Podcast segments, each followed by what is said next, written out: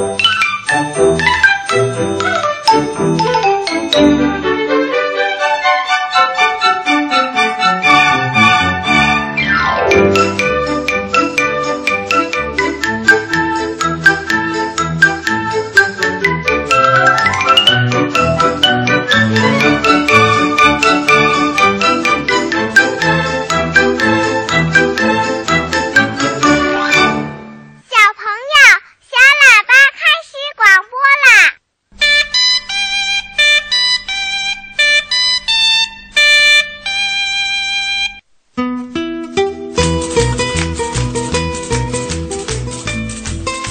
亲爱的小朋友，你好啊！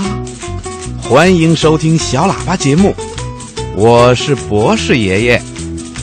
在今天的节目里呀，博士爷爷还是要先请你一边听小朋友的留言，一边回答小朋友们提出的小问号，然后啊，再请你听一个非常有趣的新故事。什么故事呢？嗯。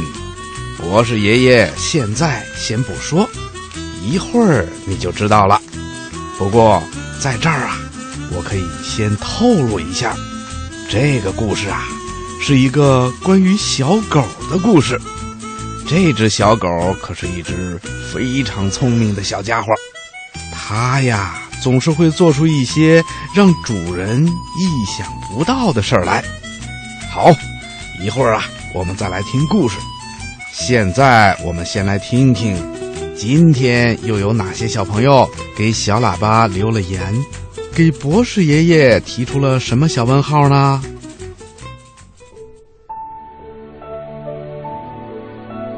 天上的星星为什么不会掉下来呢？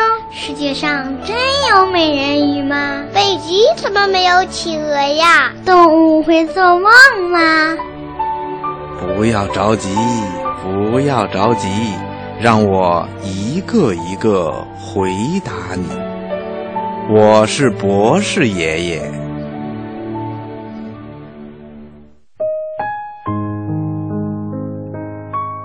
爷爷你好，我叫张子涵，我来自江苏省盐城市机关幼儿园中五班，我今年六岁了。我想给你提一个小问号：为什么蚊子会咬人呢？我是厦门市的王艳玲小朋友，我想问你一个问题：为什么眼药水可以治好眼睛的病呢？我是内蒙古呼和浩特市上海区金桥小学二年级一班的苏畅，今年九岁了。我想问博士爷爷一个问题。为什么鱼会睁着眼睛睡觉呢？嗯，很多小朋友都发现了，鱼呀总是睁着眼睛，就连睡觉的时候，它也是睁着眼睛的。这是为什么呢？呵呵，告诉你吧，这是因为鱼的眼睛啊没有眼皮，没有眼皮。怎么能闭上眼睛呢？所以呀，他永远都是要睁着眼睛的。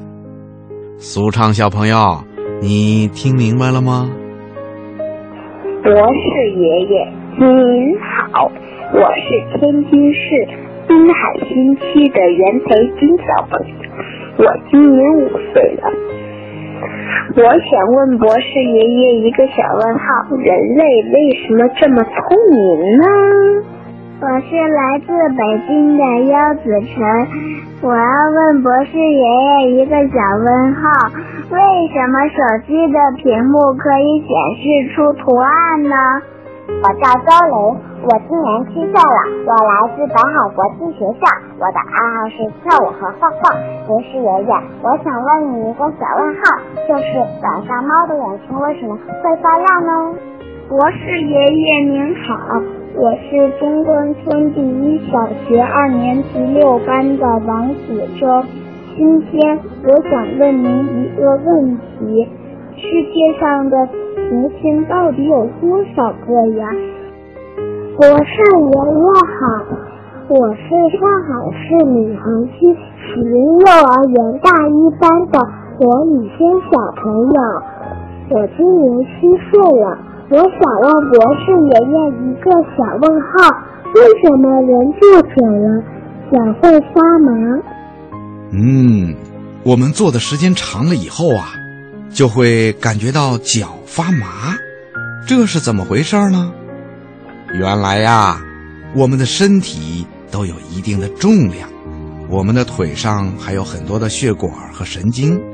当我们坐着的时候，两条腿是弯曲的，这样啊，就压迫了腿上的血管和神经，流到腿上的血液就会减少，而腿上的神经由于得不到血液的营养，就会失去感觉而发麻。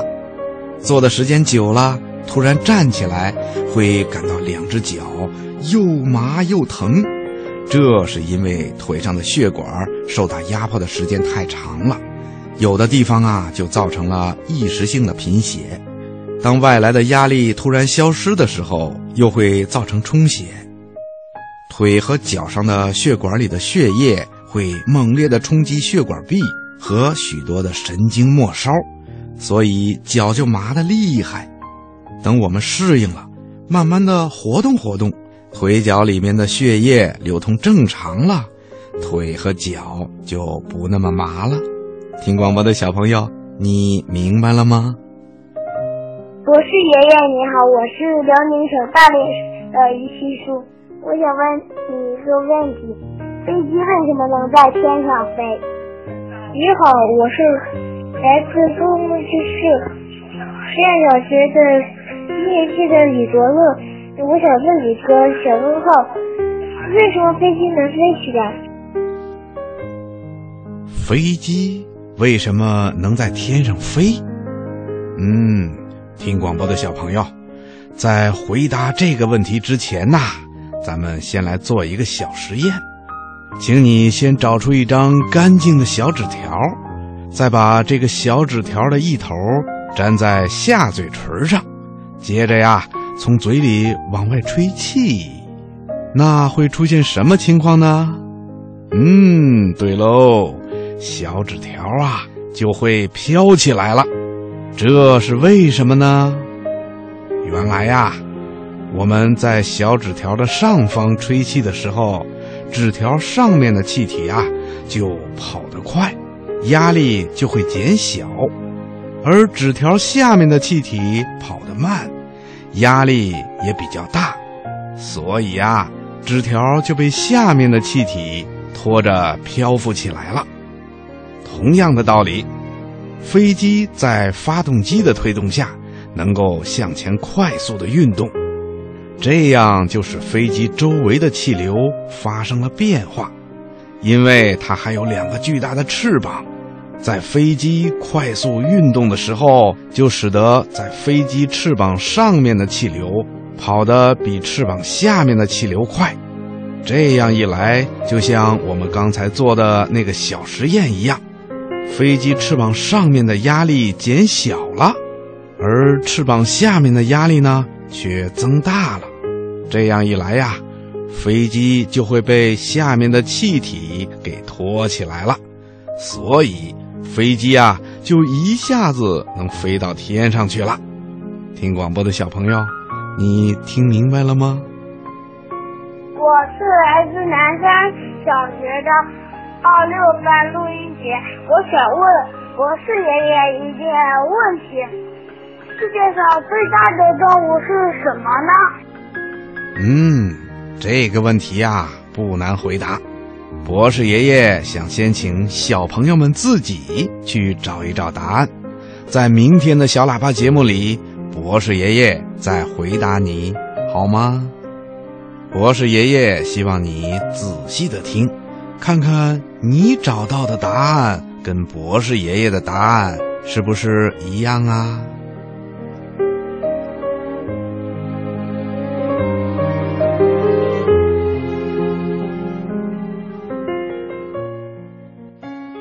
科学理论研究证明，六到三十六个月是儿童生长发育和人的大脑发育的黄金时期。这个阶段及时补充营养非常重要。如果不采取相应的措施，错过这一生长发育的关键时期，将会导致儿童贫血和生长发育迟缓，从而影响儿童的智力水平和健康状况。这种不良影响将伴随孩子的一生。中国每年大约有一千六百多万新生儿，其中大部分出生自农村，很多小宝宝一出生就面临资源极度短缺的环境。所以更需要全社会的关注。为了改善贫困地区婴幼儿营养和健康状况，国家卫生和计划生育委员会与全国妇联合作，从二零一二年起，为国家集中连片特殊困难地区的六到二十四个月的婴幼儿免费发放营养包。目前已有三百个县的婴幼儿吃上了营养包。喂，小顾，别忘了每天给小弟弟吃营养包。晓得啦，晓得啦，你小弟弟啊，喜欢吃的很。小朋友们，你们好，我是蒋老师。今天我们来说一说怎样计算遗传靶身高。前面呢，我说到身高呢是由遗传和环境两个方面的因素所决定的。遗传因素呢，先天就已经决定了。那我们就要分析后天的环境因素究竟还有多少可以努力的地方。要想知道这一点，我们首先要了解一个孩子从遗传的角度，他能够长多高。不管遗传因素占多少比例，我们都要分析究竟孩子有没有长到他该长的遗传潜能。首先，我们要算一算遗传靶身高。无论是男孩还是女孩，都可以算得出来遗传靶身高。怎么计算呢？男孩子的遗传靶身高等于父亲的身高加上母亲的身高再加上十二，算出来这个总数除上二，这就是男孩子的遗传靶身高。女孩子的遗传靶身高怎么算呢？那就是父亲的身高加上母亲的身高减十二。得出了这个总数以后呢，除上二，这就是女孩子的遗传靶身高。算出了遗传靶身高以后，无论是男孩还是女孩，都可以得出一个具体的数值。比方说，一个男孩子算出来他的遗传靶身高是一米七二，那我们就看一看这个一米七二，根据我们国家孩子的零到十八岁孩子的标准，在十八岁的那个年龄段。这个遗传身高在哪样的水平？是五十百分位啊，还是二十五百分位，还是七十五百分位，或者更低，还是更高？女孩子也一样，比如说算出来遗传靶身高以后，我们也要看一下这个遗传靶身高。对于十八岁这个年龄段，基本上是等同于成年身高了。那么是在哪样的一个水平或者是档次？如果算出来遗传靶身高是在一米六零，那就是五十百分位的水平；如果算出来是一米六五呢，那大约是在七十五百分位的水平；如果算出来是一米五六五七，大概这个样子呢，那就是二十五百分位的水平。因此呢，用这样。国内国外通用的遗传靶身高的计算方法，我们都可以得出任何一个孩子的遗传靶身高。算出了遗传遗传靶身高以后，下面要做的呢，就是我们要把孩子现在的身高水平和遗传靶身高呢做一个对比。怎样对比呢？咱们下次节目再说。小喇叭开始广播了，我爱小喇叭。好啦，接下来呀，又该到抱抱熊故事时间了。听广播的小朋友，来吧，我们一起来听故事吧。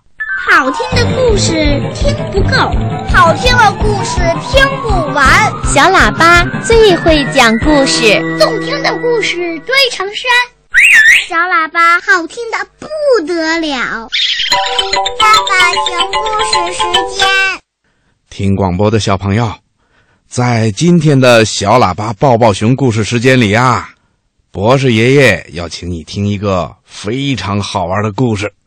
这个故事啊，是俄罗斯作家乌萨乔夫写的，是由维维老师翻译的，名字叫《聪明小狗索尼娅》。这个名叫索尼娅的小狗到底有多聪明啊？来吧，我们一起来听听吧。聪明小狗索尼娅，索尼娅越想越聪明。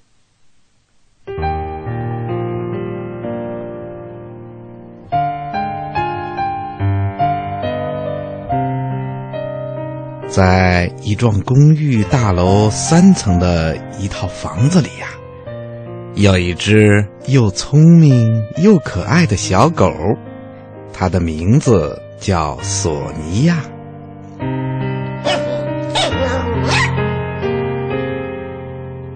索尼娅的眼睛是黑黑的、亮亮的，睫毛长长的，就像公主的眉眼那么漂亮。它的尾巴就更好看了，总是像一把扇子一样，轻轻地摇晃着。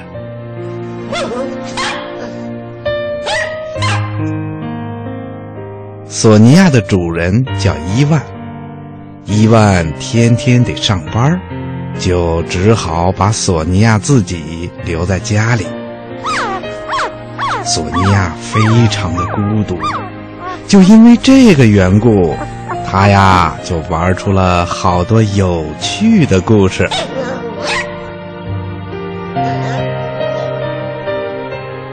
小狗索尼娅每碰到一样东西啊，就总是想，这是怎么回事呢？接着呀，各种各样的故事就发生了。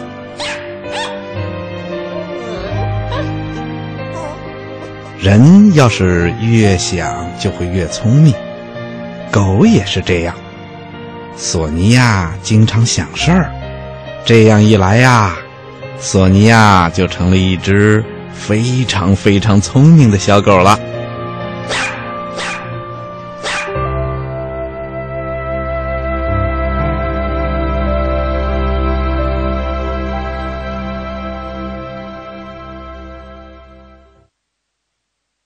画草地，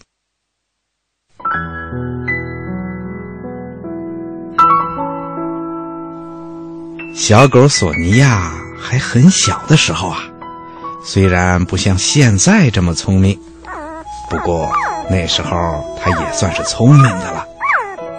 那会儿啊，它天天在走廊的过道上涂涂画画。有一天呐。主人伊万看到走廊的过道墙上画着一片草地，他就生气了。他用手指头戳着索尼娅的鼻子说：“嗯，谁画的这草地呀？这草地是谁画的呀？有教养的狗狗是从来不乱涂乱画的，更不会在走廊的过道上画草地的。”索尼娅当然不愿意让主人说自己是一条没有教养的狗，更不愿意让主人戳着自己的鼻子数落自己。他想，把走廊画的花里胡哨的的确不好，那么就在地毯上轻轻的画吧。地毯本来就是花的。画在地毯上的草地，主人是看不见的。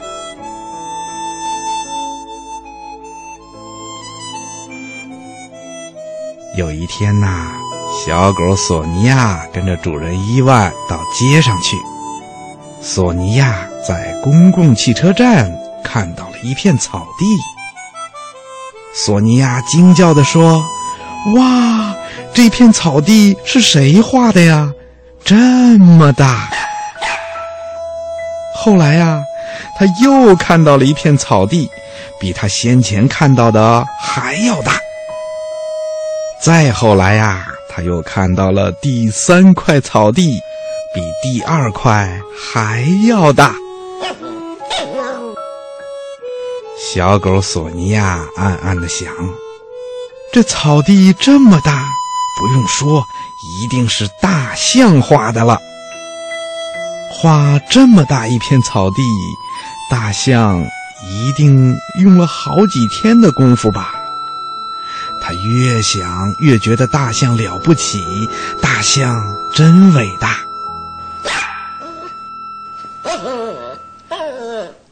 从这以后啊，索尼娅再也不在家里画了。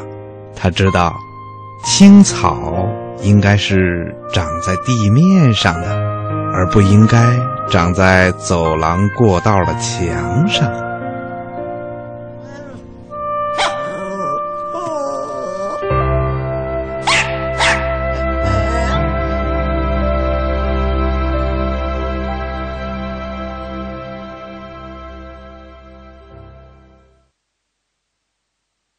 您好，谢谢和再见。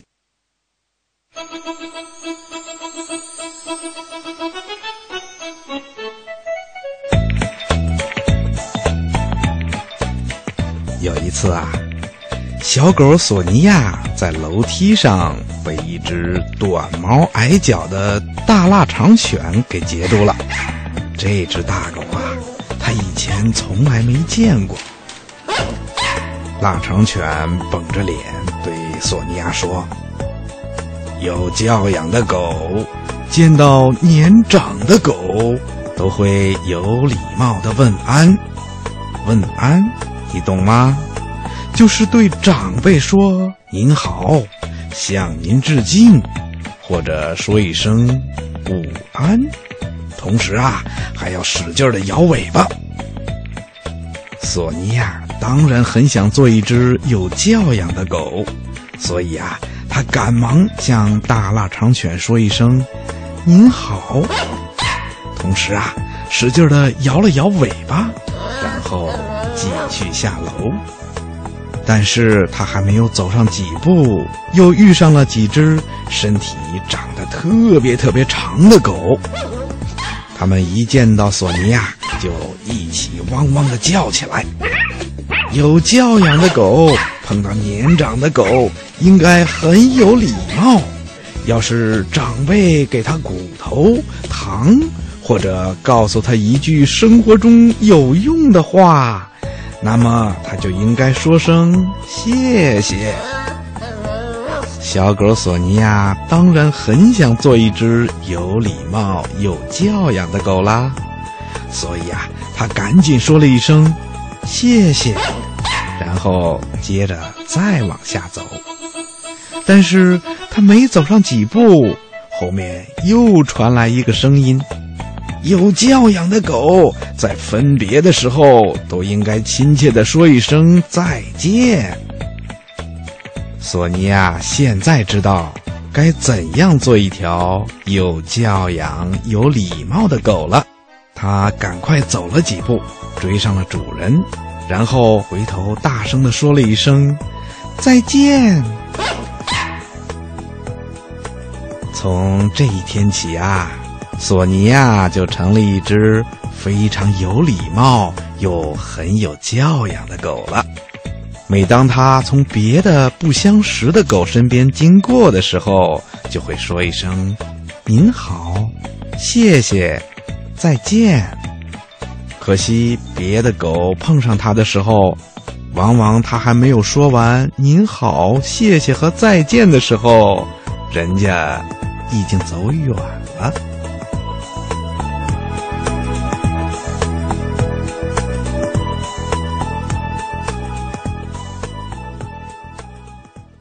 听广播的小朋友，故事听完了，好听吗？博士爷爷和你一样，还想再听一个故事。可是啊，现在天已经黑了，今天的小喇叭广播也快要结束了。博士爷爷希望你在这首优美的歌曲声中，轻轻地闭上眼睛，然后睡一个甜甜的觉，再做一个美美的梦吧。小朋友，晚安。小鸟睡在我身旁，就像花儿吐芬芳。但愿这温柔的夜晚，赐予他甜蜜的梦想。看着小小的翅膀，还要为自己挡风霜，谁也不能伤害它。我要保护它飞翔。嗯